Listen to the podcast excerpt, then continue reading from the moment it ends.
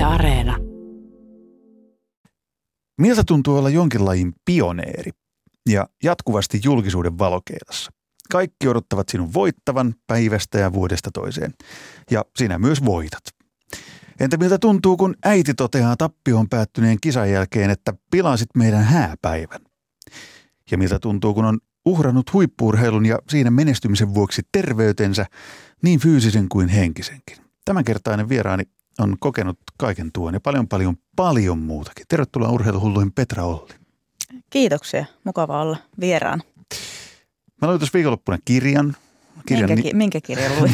se kirjan nimi oli Painia. Oho.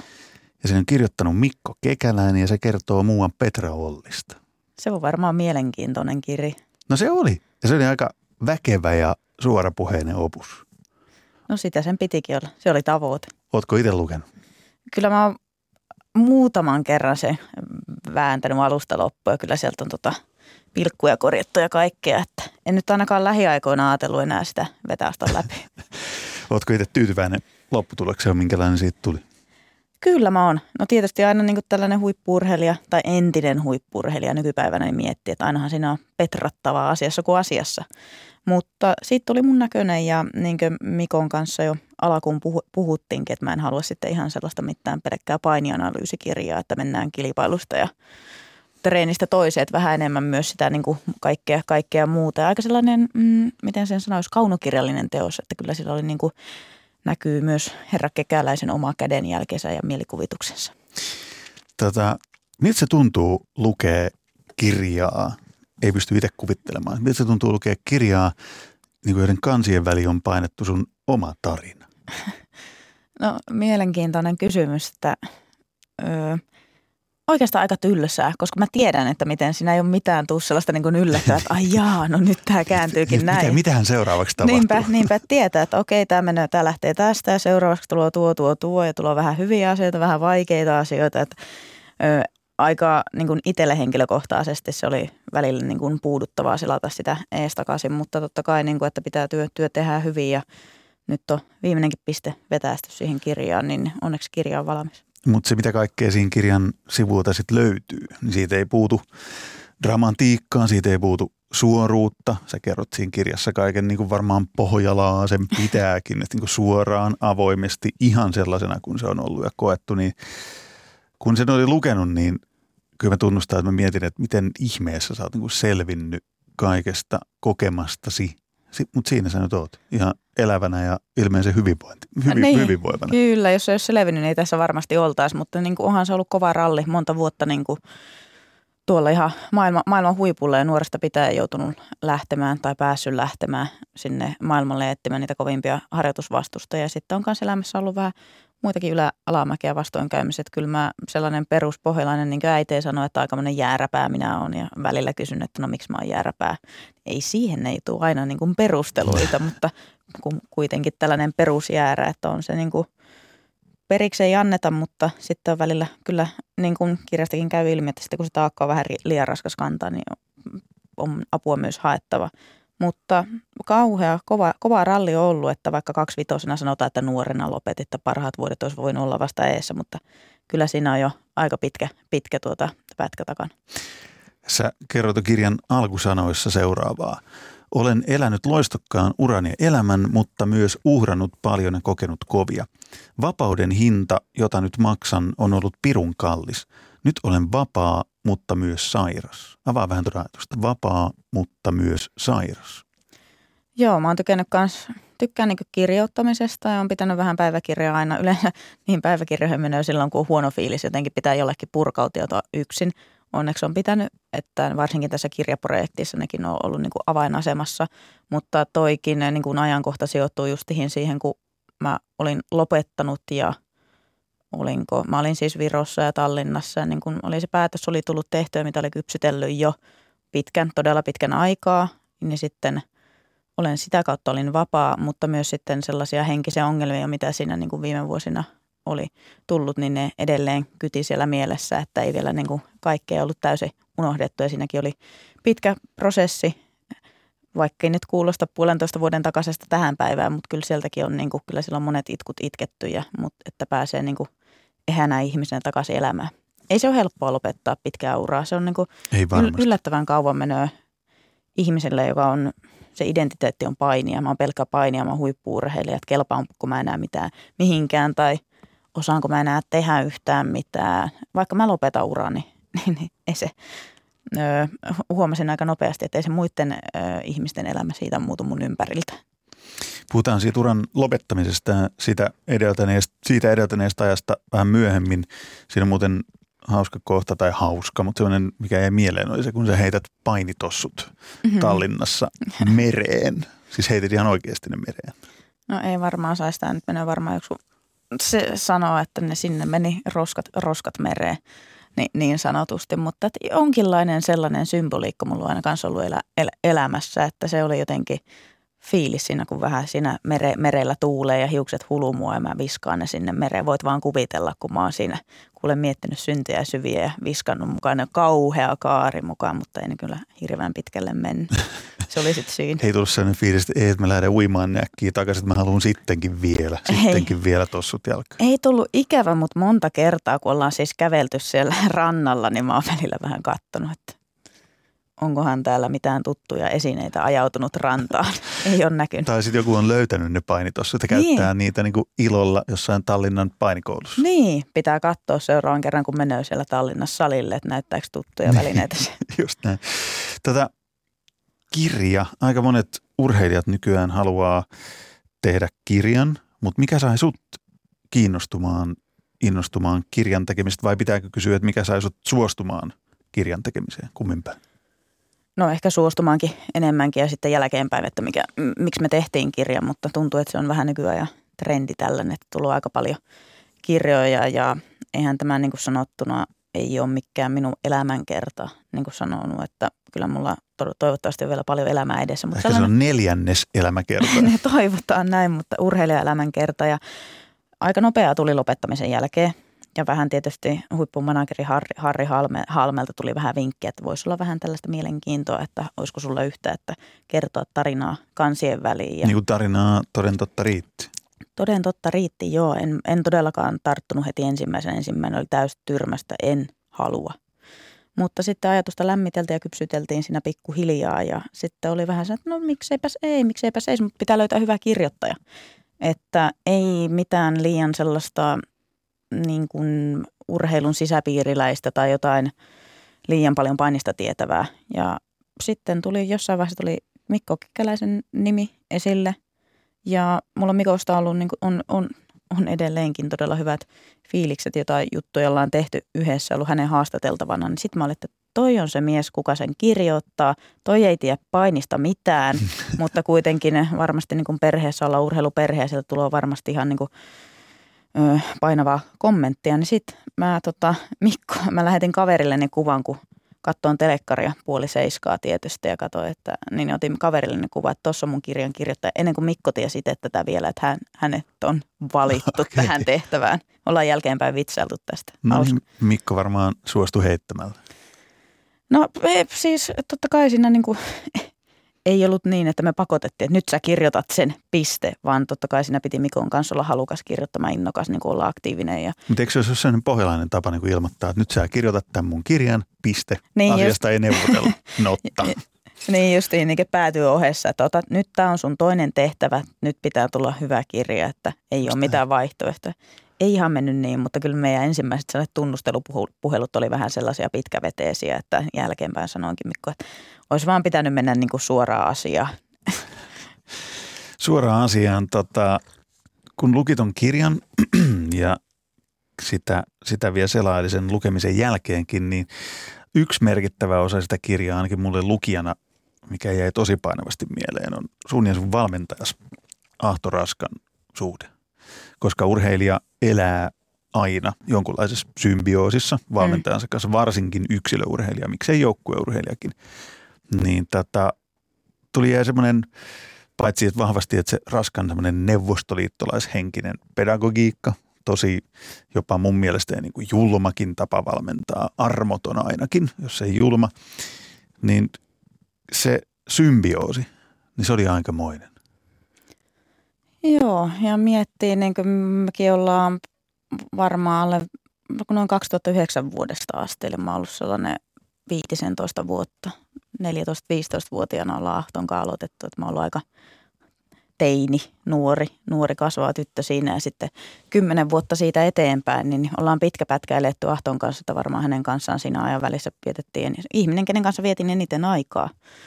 Niin, niin mä uskon, että mulla kanssa on, niin kuin, ei tällaiselle jääräpäiselle mitään sellaista silittelijävalmentajaa, niin ei varmasti olisi tullut mitään. Että niin, että sä tarvitkin siis tuollaisen, joka, joka melko kovillakin keinoilla ohjasi, että näin nyt tehdään, että tämä on se Kyllä. raaka tie, mitä kuljetaan, mutta ei ole muut vaihtoehtoja. Kyllä, varsinkin justiin nuorena, kun on sellainen, on sitä intoa, haluaa tehdä, haluaa näyttää, haluaa tehdä niin kuin, myös valmentaa ylpeäksi, haluaa olla maailman paras, niin kyllä siinä tarvii justiin sellaisen piiskurin. Ja muistan niitä niin kuin aikoja, kun – Ahto huomioi minua ensimmäisiä kertoja niillä niin kuin painileireillä ja sitten tuli vielä ajo Helsingistä. Oli ihan muissa päivätöissä ja ne viikon, viikonloppuisin Lappeenrannalla sekä ei ole mikään niin kuin ihan pikkurykäys siitä vetästä. Sellainen ei mikään toinen sunnuntai ajelu. Ei, sellainen, sellaiset reippaat 400 kilometriä, niin, niin se niin kuin, että hei joku huomioi mua ja joku haluaa mua, mua viedä tässä eteenpäin, niin se kyllä teki, teki vaikutuksen.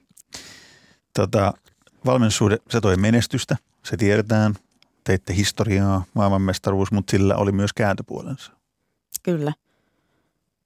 Joo, totta kai niin kuin, aika monta niin kuin, nuorten arvokisamitalia, että on vähän ollut niin kuin, aika varma mitalikone on niin sanotusti ollut monena vuotena, mutta varsinkin kun itse kasvaa, tulee aikuisuus ja alkaa enemmän miettiä omia asioita ja kaikkea. Että ehkä yksi asia, missä me epäonnistuttiin suuresti Ahton kanssa me molemmat, että se meidän puheyhteys, kun se oli vaan pelkästään siinä painin ja urheilun ympärillä suurimmaksi osaksi, että sekä minun olisi pitänyt olla avoimempi ja sitten olisi meidän molempien vähän ehkä puhua niin kuin urheilun ulkopuolisistakin asioista, koska pari kertaa käyt salilla päivässä, veät sen neljä 5 tuntia treeniä ja siihen mahtuu aika paljon muutakin. Ja sitten jos ei valmentaja tiedä, mitä ongelmia itsellä on vaikka, tai jotain ongelmia ongelmia, mutta että mitä on siellä yksityiselämässä tai muualla elämässä, niin, niin eihän se osaa niihin reagoida. Et Miksi teidän suhteessa tuli sellainen? Osaatko sanoa näin jälkeenpäin, että miksi, miksi te ette puhuneet niistä asioista, joista sun mielestä sitten olisi kannattanut tai pitänytkin puhua, että vain painista ja vain paini edellä ja kaikki on sitä painia, mutta ei muuta. Miksi kävi niin? No mä uskon, että tässä kohtaa on niin kuin aika paljon sellainen peiliin kahtominen, että niin kuin on sanonut, että vanhemmat on myös sanonut aika monet läheiset ihmiset, että – oot se kyllä pitää verbaalisesti lahjakas, mutta et se niinku oikeasti osaa niinku asioista sitten niinku puhua, että kyllä paljon osaa jauhaa paskaa, mutta sitten niinku mennään ihan niihin syvimpiin asioihin, että peruspohjalainen luonne, että kyllä minä pärjää, äläkää huolehtiko. Ja niin kuin tässäkin, tässäkin kohtaa, että jos oli jotain ongelmia, niin ei niitä aina niin kuin rehellisesti pystynyt sanomaan ahtolle tai keskustelemaan. Ja on varmaan ollut aikamoinen, tai olenkin ollut välillä sellainen lyhyt sananen, että ei mä, en mä halua jutella, en mä halua, että pitänyt asioita paljon sisällä ja sitten siitä on muodostunut sellainen, että se puheyhteys ei ole puoli eikä toisi ollut mikä maailman paras. Oliko se jonkunlainen niin suojamuuri tai suojakilpi sille, että ei halunnut päästää ketään lähemmäs?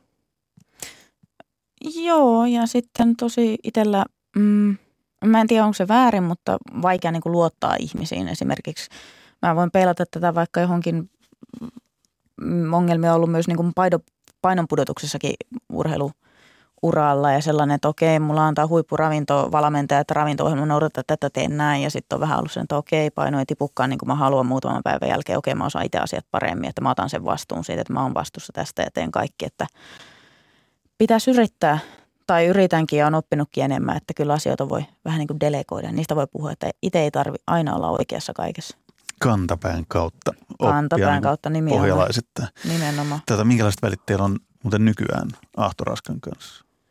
No Ahton kanssa emme kyllä ihan niin kuin viikoittain eikä kuukausittakaan olla yhdessä, mutta, tai siis soitella tai laiteta viestiä, mutta tietysti kun itsekin paljon aikaa vietän Virossa, niin siellä nähdään silloin tällöin kesällä oli noille olympialaisiin valmistautuville urheilijoille oli Tallinnassa leiri ja Ahto kysyi, että halusit se tulla kans coachiksi ja meiltä lähti pari tyttöä, että olin sitten periaatteessa olin kotona, mutta samalla tein coachihommia siellä ja tota, tässä olisi myös ensi viikolla tai tällä viikolla tarkoitus mennä Viroon varmasti siellä, siellä nähdään Ahton kanssa, että hän työskentelee nykyään. Viljandili on rakennettu hänen kotikaupunkiinsa aikamoinen vapaa keskus ja siellä tekee töitä ja vähän olisin kuullut, että sielläkin olisi tota avajaisseremoniat, vaikka keskus on ollut auki, mutta tiedän, tiedetään tämä aika, että ihan kaikkia avajaisseremonioita ei ole pidetty, niin ehkä me sitten siellä törmätään. Ja hänen valmentajauransa on jatkunut hienosti, että muutama päivä, oliko muutama päivä sitten tuli MM-hopeaa hänen urheilijalle Epymäelle, jonka kanssa ollaan treenattu monta vuotta. Hän on asunut Suomessa, että mitaliputki jatkuu. Tota, kun puhuit valmennushommista, niin sä oot päätynyt niihin todella nopeasti sun urheiluuran jälkeen. Mikä houkutteli valmennushommiin? Se, että nyt sä haluat auttaa nuoria nousemaan huipulle, mutta hyppäsit siihen tosi nopeasti uran jälkeen. No mun mielestä se ei kyllä tullut nopeasti, että mä olin siellä on lopettamisen jälkeen aika monta kuukautta mietin, että mä en halua mennä painisalille, ei mua niin kiinnosta. Piti ottaa tietynlainen etäisyys siihen touhuun ja toimintaan. Sitten yhtäkkiä loppuvuodesta 2020 mä rupesin niin kuin olemaan – pyörimään vähän enemmän siellä salilla ja tota, tietysti sitten houkuteltiin ja sanottiin, että tällainen valmentaja-ammattitutkintokoulutuskin olisi käynnissä, että haluatko lähteä mukaan ja hyvä ryhmä kun on koossa, niin mikä, se, mikä ettei ja niin kuin tuolla Kuortaneella piirit on pienet Kuortaneen huippuolosuhteissa ja muutaman kerran se opiston rehtori olympiavoittaja Tapio Korjus nykäsi hiasta, että milloin sä tuut töihin. Mä luulin, että se oli vitsi niin kuin ihan oikeasti muutaman kerran, mutta sitten niin kuin, Ei ollut. Ei, ollut, ei ollutkaan. Että se oli, herra oli ihan tosissaan ja sitten siitä, mä, onko mä nyt maaliskuusta asti ollut, ollut sillä niin kuin valmennushommissa ja samalla tietysti meillä on, on ollut opinnot käynnissä. Ei ole enää. Minkälainen valmentaja Petra Olli sä oot? Oletko samanlainen valmentaja kuin Ahto Raska?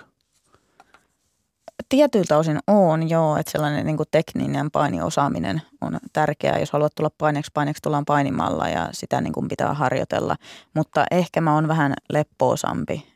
Mä yritän, mä tiedän, että mun ongelma on myös se, että mä vertaan itseäni tai omaa uraani, että minä olin silloin noin hyvä, niin sitten totta kai nämä urheilijoiden, että vähän liian paljon vertaan siihen omaan treenaamiseen ja harjoitteluun. Nuoret muuttuu, ajat muuttuu ja nuoret ei ehkä ole niin ihan niin valmiita, kun tulevat sinne ö, kuortaneen urheilulukio esimerkiksi.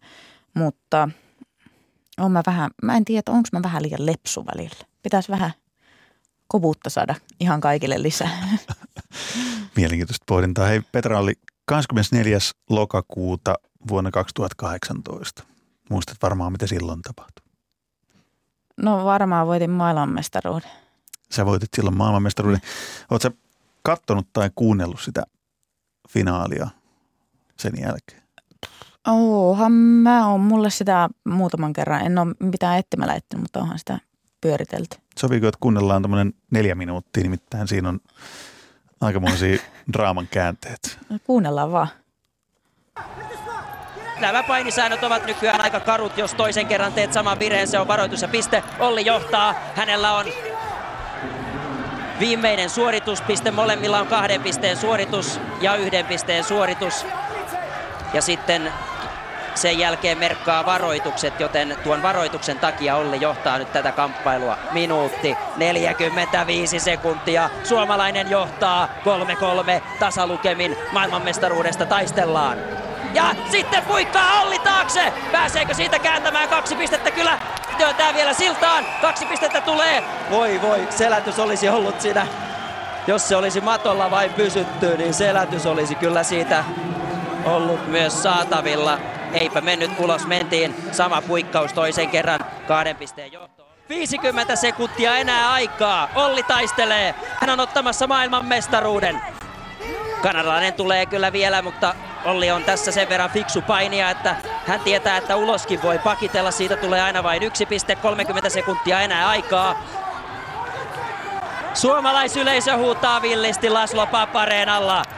Ja Raska huutaa siellä, että mene kiinni, mene kiinni. Juuri tuonne päänseudulle pitää mennä kiinni. 15 sekuntia enää aikaa. Jos tässä nyt itse olen aivan kartalla, niin taakse menonkin kestää antaa. Olli silti voittaa vielä 5-5 lukemin. Sieltä tulee Läpits, on jaloissa. Neljä pistettä ei voi antaa. Olli taistelee viimeiset sekunnit. Maailmanmestaruus tulee Suomeen. Viimeisellä sekunnilla ottaa kaksi pistettä. 5-5 ovat lukemat. Ja Ahto Raskako on siellä haastanut tuon tuomion sitten ei missään. Nyt on, drama, nyt on todellista draamaa täällä. Raska on vahingossa painanut tuota nappia. Hän näyttää, että ei mitään haastoja. Hän juhli siinä sen verran, että painoi vahingossa tuota nappia. Jos tässä mennään haastolle, niin silloin tulisi se lisäpiste vielä kuuteen, kuuteen viiteen kanadalaiselle. Nyt tässä halutaan ilman muuta urheilullinen ratkaisu, eikä mennä mihinkään videolle. Todellista draamaa. Nyt on aivan järjetön tilanne tässä, jos Raska on painanut vahingossa tuota haastonappia ja taululla on 5-5. Nyt siellä on merkattu Olli voittajaksi. Äsken oli vaihtui Läpits voittajaksi. Videoita katsellaan. Turkkilainen Ibrahim Sisioklu on tuossa. Ja nyt Antonio Silvestri, saksalainen tuomarijohtaja menee Ahto Raska viittoon kuin tuulimyllyn siivet kädet siellä, että hän on painanut vahingossa tuota. Ottelu on päättynyt! 5-5 tasalukemat. Läpitsillä on varoitus. Petra Olli, Suomi on maailmanmestari! Petra Olli on maailman mestari! Kanadalaiset haluavat haastaa vielä tuon äskeisen tilanteen, katsoa videolta. Tämä on päivänselvä asia. Ensin katsotaan korkeampiarvoiset suoritukset. Ne ovat tasan. On kahden pisteen suorituksia, on yhden pisteen suorituksia. Ne ovat tasan. Sen jälkeen katsotaan varoitukset. Läpitsillä on yksi varoitus, Ollilla ei ole varoitusta ja vasta viimeisenä katsotaan viimeinen suorituspiste. Suomalainen on maailmanmestari. Mutta nyt ollaan videolla vielä. Tonja Verbeek, kanadalainen va- naisvalmentaja, on siellä todella kuumana. Itsekin olen joutunut nyt nousemaan pystyyn jo täällä selostamossa, kun ei pysty enää istumaan. Sen verran on kiperä paikka. Kanadalaiset huutavat nyt yes, yes. Hän Läpits luulee, että hän on maailmanmestari. Mutta tilannehan oli ennen tuota hässäkkää 5-3, joten kaksi pistettä kanadalaiselle, mitkä siitä jo annettiinkin yhden kerran. Kahta ka- kahden pisteen suoritusta ei missään nimessä voi tulla. Kaksi pistettä kanadalaiselle. Yksi lisäpiste väärästä haastamisesta Ollille. Petra Olli on maailmanmestari. Pisteet ovat taululla. Kuusi, viisi, 21 vuoden odotus. Suomalaisessa painissa on päättynyt. Petra Olli ottaa maailmanmestaruuden. Se oli, Petra oli aika pitkät minuutit. Mitä muistat itse noista? Huhhuh. Nyt tuli meillä melkein kyynelle tulla silmiin. Aika kova. Tota, oli pitkiä minuutteja. Tuossa ei ollut kuin yksi ihminen, joka oli aivan täysin kartalla ja se oli Jarkko Alahuikku selostuskopissa. Että voi voi. Kyllä se niin kuin varsinkin tuo ihan loppu, loppu niin kuin ne sekunnit, että mä olin ihan varma, että mä ensin hävisin. Sitten niin kuin nostetaankin melkein kättä pysty, että sä voitat. Sitten taas mennään videolle, vitsi mä hävisin. Ja sitten niin kuin, kyllä se oli sellaista tunteiden vuoristorata. Hauska, tota, hauskaa tota, sattumi, sattumien summa. Muistatko itse, mitä sä kommentoit haastattelussa tuon maailmanmestaruuteen päättyneen finaalin jälkeen? Mitähän mä olisin siellä kommentoinut? No sä kommentoit näin. Jos joku oli saatanallinen ralli, niin se oli kyllä tämä, että kyllä siinä oli puolia toisin kyllä. Tämä se on, kun ei muuta kuin osaa painia ja ei tiedä sääntöjä, niin kyllä meinas niinku Huhhuh, meinas kyllä mennä jännäksi, mutta joo, onneksi sieltä kanssa katsomusta väki huusta. Sulla oli varaa antaa se kakkonen ja nyt sitten jos olisi Ahto taas haastanut sen, taa, niin, niin olisi tuota kaverille tullut pisteet ja on tämä. Pitäisi varmaan mennä johonkin painituomarikoulutukseen. 21 vuotta sitten tullut Suomeen viimeksi maailmanmestaruus. Nyt sä toit sen painissa. No joo, oli aikakin joo. Kyllähän meillä noita on nuoret pojat vääntänyt noita nuorten maailmanmestaruuksia, mutta ehkä se oli nyt sitten vuoro saada tänne uusi maailmanmestari senioritasollekin. Että... Aika usko, uskomaton fiilis. Vähintäänkin uskomaton fiilis. Se oli mikä saatanallinen ralli. Se sitä se nimenomaan oli ja huomaa äänestä, että kyllä siinä muutama kirosana mennessä tulla, että oli sellainen, sellainen adrenaliinia niin paljon ja niin kun tuo oli niin sekava tilanne ja tiedät, kun on elämässä kovin paikka, että nytkö, mä, nytkö se on mahdollisuus voittaa maailmanmestaruus, niin nousta ihan sinne niin kirkkaammalle huipulle. Niin pitkiä minuutteja sillä matolla pyöri. Se oli saatanallinen ralli niin kuin hyvällä tavalla, mutta sitten sun uran loppuvaiheet, ne oli, kun ton kirjan luki, niin tajus, että minkälaista helvettiä ne oikeasti olikaan. Siis kerrot kirjassa, miten kesällä 2019 kärsit ahdistuskohtauksista ja hait helpotusta ruoan ahmimisesta ja alkoholistakin. ja sitten ahmimista hoidit ulostuslääkkeellä, niin tämä kuulostaa aika, aika hurjalta. No niin, kun näin jälkeenpäin miettii, niin oli kovia aikoja ja sellaisia niin kuin tuloa ihmiselle, joka on tottunut liikkumaan, tottunut kovapäinen, tottunut treenaamaan paljon. Yhtäkkiä onkin sellainen, että ei niin kuin meinaa saada itseään sängystä ylös, ei osaa pukea sanoiksi, että mikä on. Ja justiin se, mä, ne oli vaikeita aikoja myös niin kuin vanhemmillekin, että ne huomasivat, että nyt joku ahistaa masentaa, että Petra vaan makaa sängyssä mm, pimeässä huoneessa eikä halua mennä minnekään. Ja sitten ei hekään osannut, kun mä osannut pukea sanoiksi, että mikä mulla on, mikä vaivaa, niin, niin se oli varmasti heillekin, heillekin vaikeaa aikaa ja se on ihmeellinen tunne, vaikka itse on ollut sellainen kova päine ja tehnyt kaikki viimeisen päälle, mutta huomasi sitten se oman haavoittuvuutensa myös, että ehkä on ollut vähän liikaa sitä rallia viime aikoina.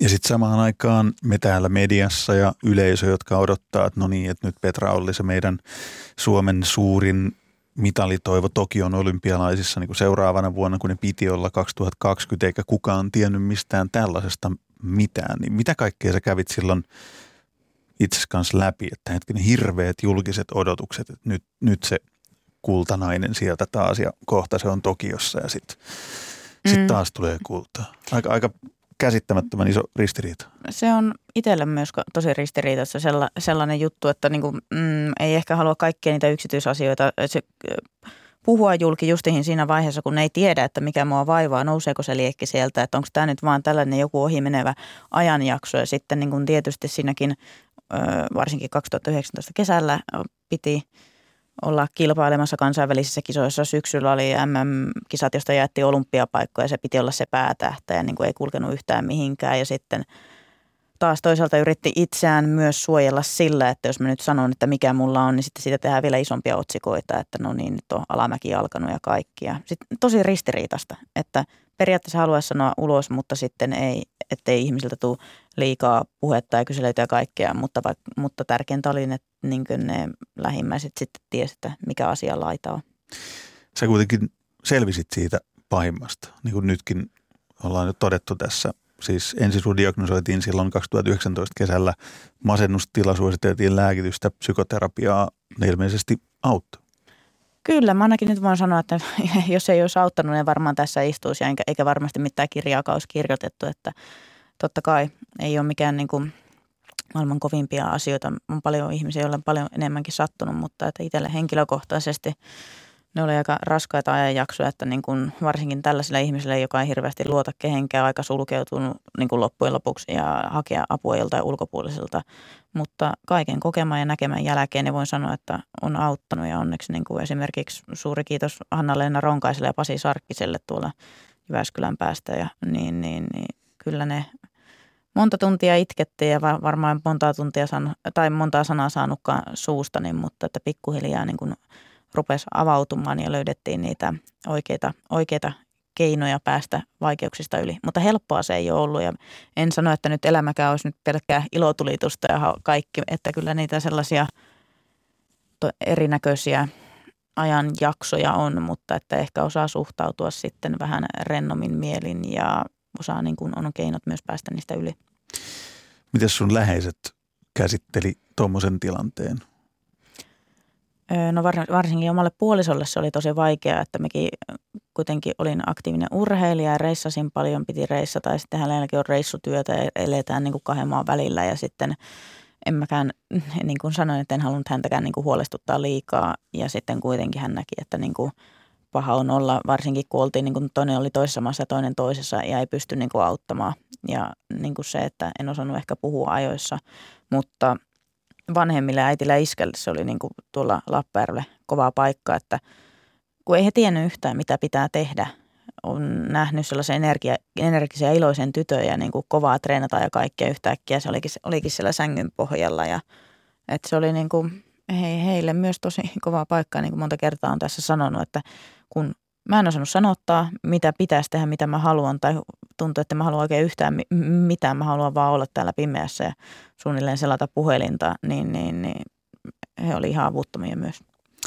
Sun kirjassa kerrotaan teidän perhesuhteista mm. aika mielenkiintoisella tavalla. Mä poimin tähän mulle korviin soimaan jääneen lauseen Rakkaus ja karkeus lomittuvat ja muodostavat erikoisen kudelman, jota lastensuojeluviranomaiset tuskin tulkitsisivat samoin kuin perheen jäsenet. Eli siis Päivi, Pertti, Petra, Panu ja Pert pollit, kuten te perhettä kutsutte, niin mikä tämä on tämä erikoinen kudelma, jota lastensuojeluviranomaiset tuskin tulkitsisivat samoin kuin perheenjäsenet? Tämä on varmasti niin kuin herra kirjoittaja kekäläisen omaa tulkintaa, kun pääsin viikonlopuksi Lappeenrannille viettämään meidän kanssa aikaa, mutta justiin on räiskynyt puoli ja toisin siellä, että meillä aika suoraan asiat sanotaan, jos me joku menee päin perhettä, niin sitten se menee se kyllä niin kuin sanotaan, mutta loppujen lopuksi niin kuin kuitenkin tiedetään, että jokainen, mitä saavutetaan, tehdään, ollaan ylpeitä, aina ollaan tukena. Ja se, niin kuin se rakkaus ei lopu, että välillä on vaikeita aikoja. Ja kyllä me niin kuin, ehkä se aika kova sanaisestikin auvotaan päätämme. Ja ei ole ehkä niin kuin ihan mitään kaikista kauneita, kauneinta kielen käyttöä, käyttöä siellä kotona. Ja varmasti kun Mikkokin meillä aikaansa vietti, niin on se kun välillä – pikkuveli ottaa ja heittää iskän sängylle. Ja niin kuin painiotteella. painiotteella, no joo, niin. että ihan varoittamatta ja iskä kilviä ulvo, ulvoo siellä, niin, niin on siinä, monet väännöt on väännetty. Ei ole ihan ehkä niin kuin, no mennään rajoilla. Jos sun valmentaja Ahto Raska eli symbioottisesti sun painiuralla, niin samaa voi sanoa kirjan lukeneena sun vanhemmista. Sä kerrot kirjassa, että äiti ja isä on omissa tunnekoohuissaan antaneet välillä aika kriittistäkin palautetta. Vanhemmat eli mukana niin paljon, että tuntui välillä sellaaselta, että oli häpeä koko perheelle, kun mä hävisin. Minkälainen taakka Petra oli sun hartioilla oikein oli? Koko perheen. Joo, tota, tosi paljon niin kuin urheilun, kun on niin urheilullinen liikunnallinen perhe, niin sitten itsellä on kovat odotukset ja tietää myös, että siellä on niin kuin kaikilla kovat odotukset. Mä, se oli mun tunne, että musta tuntui, että mä olin häpeäksi koko perheelle. Musta tuntui, jos mä olin niin kuin aiku, aikuisurallakin tuntuu, että mä oon häpeäksi koko suunnilleen painille ja paini kansalle, että jos mä häviän, mä en menestykään. Että se oli ehkä oman pään sisällä sellainen liian, liian tota, järkyttävä tai jyrkkä, jyrkkä ajatusmaailma, mutta kyllä mä niin kuin nyt kun tässä istuu ja ajattelee sitä nuoruutta, mitä mekin on eletty ja väännetty ja tapeltu sillä serkkupoikain kanssa. Tämä kuulostaa nyt, että me oltiin, meillä olisi ollut joku kesän mittainen painileiri. Ei todella. Kyllä me, kala, kyllä me siellä kalasteltiin ja vietettiin mahtavaa aikaa, mutta justiin se, että jos meitä olisi niinku ihan silikkihansikkaan silitelty, niin ei varmasti ole sitä kultaakaan killunut ikinä kaulassa. Niin, siitä pystyy aika hyvin piirtämään ton suoran linjan kyllä siitä, että toi paini, kun ne, jotka ymmärtää kuin, kuin raju laji paini on, niin mm. siinä pitää olla tietynlainen luonne, tietynlainen äärimmilleen viety niin kuin fyysinen, henkinen kestävyys, niin sopiiko semmoiseen sitä aika hyvinkin se, että sun äitis tosiaan totesi yhden tappioon päättyneen kisan jälkeen, että Petra, nyt sä pilasit meidän hääpäivän, kun kisa siis sattui olemaan just vanhempien hääpäivänä. ikimuistoinen reissu Vaasaan, ei mennyt ihan kisat putkeen. Kyllä sieltä saatiin tota, kyllä tyttöä tulla hakemaan palkintokorokkeelle tuota penkki, penkkiä alta, mutta no, kuvastaa hyvin. Jälkeenpäin on tälle naurettu, mutta sanon, että edelleen muistan tämän. Ja nyt 2020-lukua kun eletään, niin ajatellaan, että mä oon aloittanut 2000-luvun alussa. Voin sanoa, että naispaini ei ollut ihan missään mahdottomassa huudossa silloin. 2004 kuitenkin ollut ensimmäistä kertaa olympialaissakin lajina. Että ehkä sellainen tarina ja tarkoitus sieltä nousta sieltä Lappeenrannan pikkukylästä maailman huipulle, että jos ei ole niitä resursseja, niin rakennetaan itse. Mä jos ei ollut niitä harjoitusvastusta, niin kyllähän se nopeasti löytyi sitä vierestä, että kyllähän se iska on aika itsestään nouseva paininukke sieltä, että kyllä, kyllä mä oon sitä isä sanotaan, tai sanotaan peraksi, niin kyllä mä oon peraa sillä aika paljon höykkyyttänyt, että kyllä iskä on aika monta kertaa kontate sieltä matolta, matolta tullut, mutta hänelläkään ei ole painitaustaa, että ehkä se niin kuin usko ja luovuus siihen, että ei vaan okei, okay, jossain idässä tai Japanissa reenataan, reenataan massoittain niitä harjoitusvastustajia, mutta sillä uskolla siihen, jos halutaan huipulle, me pystytään tehdä ihan tätä samaa työtä, kun vaan luodaan itse ne resurssit. Ja ei siihen nyt hirveästi vaadittu kuin muutama kylmäkalle. Ja no okei, nyt on vähän ehkä kärjistetty, mutta että ne pohjat luotiin siellä Lappajärven, Lappajärven salilla. Ja ehkä mikä niin kuin sitten kans tietysti nämä niin kuin vapaaehtoiset seuravalmentajat, että eihän ilman niitä niin lapset ei varmasti lähtisi liikkumaan eikä niin kuin saisi suuria hyviä eväitä niin kuin pidemmällekin uralla. Lappajärveltä maailman huipulle mm. se tarina urheiluura osalta loppu helmikuussa 2020. Petra oli, kun kerroit, että ura on ohi. Niin kuin joku sanoisi vain 25-vuotiaana, mutta kun kirjankin luki, niin totesi, että on e- ehtinyt tapahtumaan niin paljon, että monelle 25-vuotiaalle ei kyllä tapahtunut. Jäikö muuten kirjasta mitään, mitään pois? Jäi. Kyllä mä vein sieltä punakynällä sitten, että Mikko näin, vaikka on vähän jotain puhuttu, niin vetasin sieltä asioita pois. Että. Nyt sä, voit, nyt sä voit tässä paljastaa ihan mulle vaan, että mitä kaikkea kirjasta äh, niin, mutta sit, niin, ne jäi ihan tarkoituksella, jotkin asiat tuli, että kyllä tässä oli ihan tarpeeksi riittävästi kamaa. Eli siis on, on kyllä avattu ihan perusteellisesti, ei on. mitään. Jääkö muuten uralta mitään, urheiluuralta mitään hampaankoloa? No eipä juuri, että jos olisi jäänyt, niin varmaan jat- jatkaisin, mutta että totta kai kuusi aikuisten sarjan arvokisamitalia, niin onhan se jo aika merkittävä saavutus nuorissakin useampi. Että ainahan niitä mitaleita lasketaan, mutta että ei ole, en ole katkera eikä ole jäänyt hampaankoloa enkä haikailee enää tuonne kisamolskille takaisin. Sä oot vasta 27-vuotias nyt, niin Petra oli, mistä haaveilet? Mitä sä aiot tehdä seuraavat 25 vuotta seuraavaa kirjaa ja sen materiaalia varten? No ootapas, kun ruvetaan käymään läpi. No minuutin to... verran olisi aikaa. No joo, ei, mulla on aika perus sellaista, kun saisi elää onnellista ja turvallista elämää, katto pään päällä ja ruokaa ja hyvä elämässä on niin kuin läheisten kanssa kunnosta, näistä kunnossa, välit kunnossa, niin kyllähän siinä niin kuin nauttii. Mutta että mukavaa, että on saanut olla aika monessa erilaisessa projektissakin tässä vuoden sisäänkin joku mukana ja valmennushommia tietysti, mutta ei mulla nyt ole niin tällä hetkellä sellaista yhtä päämäärää, mitä kohti mä niin tavoitteellisesti pyrin. Mikä se on, etsin vieläkin edelleen itseäni, mutta että onneksi on tekemistä ja aika haipakkaa. T- tässä on pitänyt tota, Kyllä se aika hyvin tuli musta sanottu äsken, että no, kyllä. turvallista ja tasasta elämää. Ja saisi enemmän luonnossa liikkua ai- aikaa, aikaa. Ehti sienimetällekin enemmänkin kuin parina päivänä tänä syksynä.